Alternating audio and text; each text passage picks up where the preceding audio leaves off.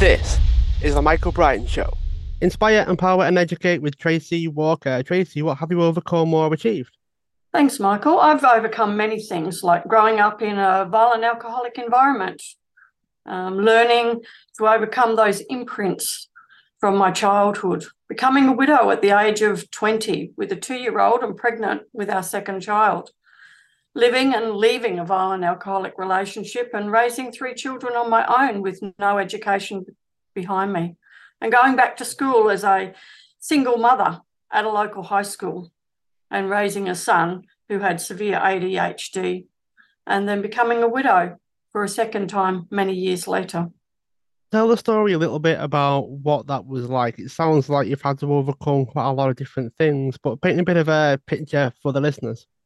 Overcoming those childhood imprints, such as not good enough, that held me back a, a, for such a long time.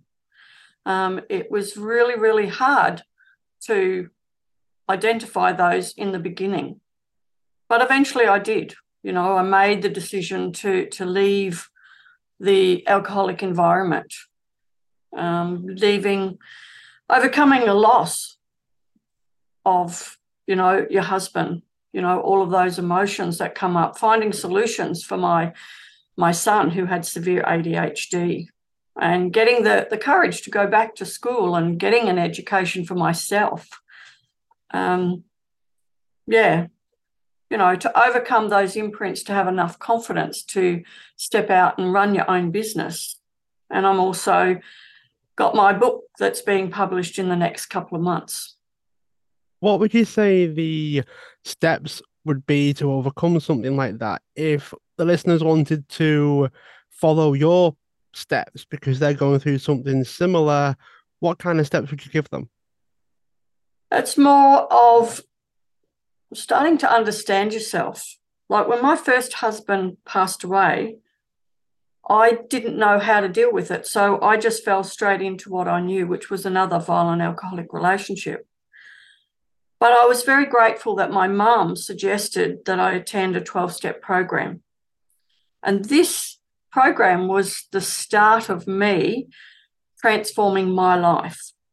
Being with a group of people that actually understood what I was living with on a daily basis really helped. And I had the support then that I didn't have within my own family to start to do things in a different way and start to really think differently. What would you say the three biggest lessons were from everything that you've been through? Firstly, to deal with the grief of your childhood you know, those imprints over time really do eventually come out if you don't deal with them. I say this because I didn't deal with them. I I buried it. I put all of my energy into raising my children. And eventually it did definitely come out eight years later. So I say to people, you know, take the time to start to get to know who you are and start to tap into some of those childhood imprints and those feelings and emotions. And secondly, don't keep things a secret. As a child, I didn't have friends, I didn't bring them home. When I was living with the violent alcoholic, I avoided situations. I would cross the road. If I seen somebody, I would not answer the door. I would change shopping aisles if I seen somebody. So don't don't keep things a secret. You know, let people know and reach out for help. And thirdly, appreciate the time that you have in this life. I didn't take the time because it was all everything was consuming me.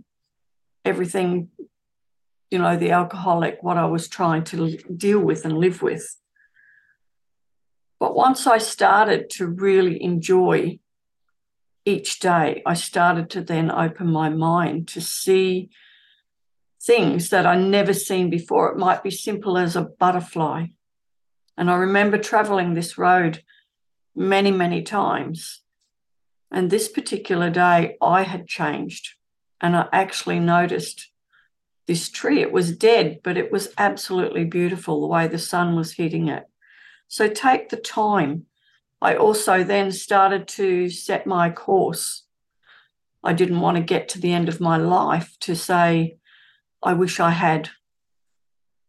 So I wrote a bucket list and I've done many things, such as jumping off the top of snow capped mountains, um, doing tree surfing in the Daintree, going cave rafting, you know, sailing on a tall ship, all of those things that were really important for me to start to explore who I was and what I wanted in my life and appreciate what was around me. Mm. If you could go back, Tracey, would you change anything? Would you do anything differently? I'd ask for support and I'd spend more quality time with my children instead of stressing about the situation that I was living in. There's so much help out there, and it's up to to all of us. It's up to me to empower myself to do things differently. Otherwise, all I'm going to do is continue that cycle for my children. And that was the key for me that I wanted a different life for my children. And that was what pushed me on to give my children a different experience. Thanks, Tracey. Thanks for taking the time today. If those that would like to enter your world a little bit, how can people find out more about you? I have a website. It's www.turningpoint, the number four, the letter U, dot com dot au. It has my journey and what I can offer my clients. So you could contact me through my website and book a chat to see if I'm the person that you would like to work with. Or stay tuned for my upcoming book that's coming out in the next couple of months. It's called The Cards I Was Dealt That Transformed My Life. It's an inspiring journey and a reflective reflection of my life. It may just change your life. Thanks so much for being a guest on the show. Feel free to subscribe, share the show, leave a review wherever you are listening into your podcasts.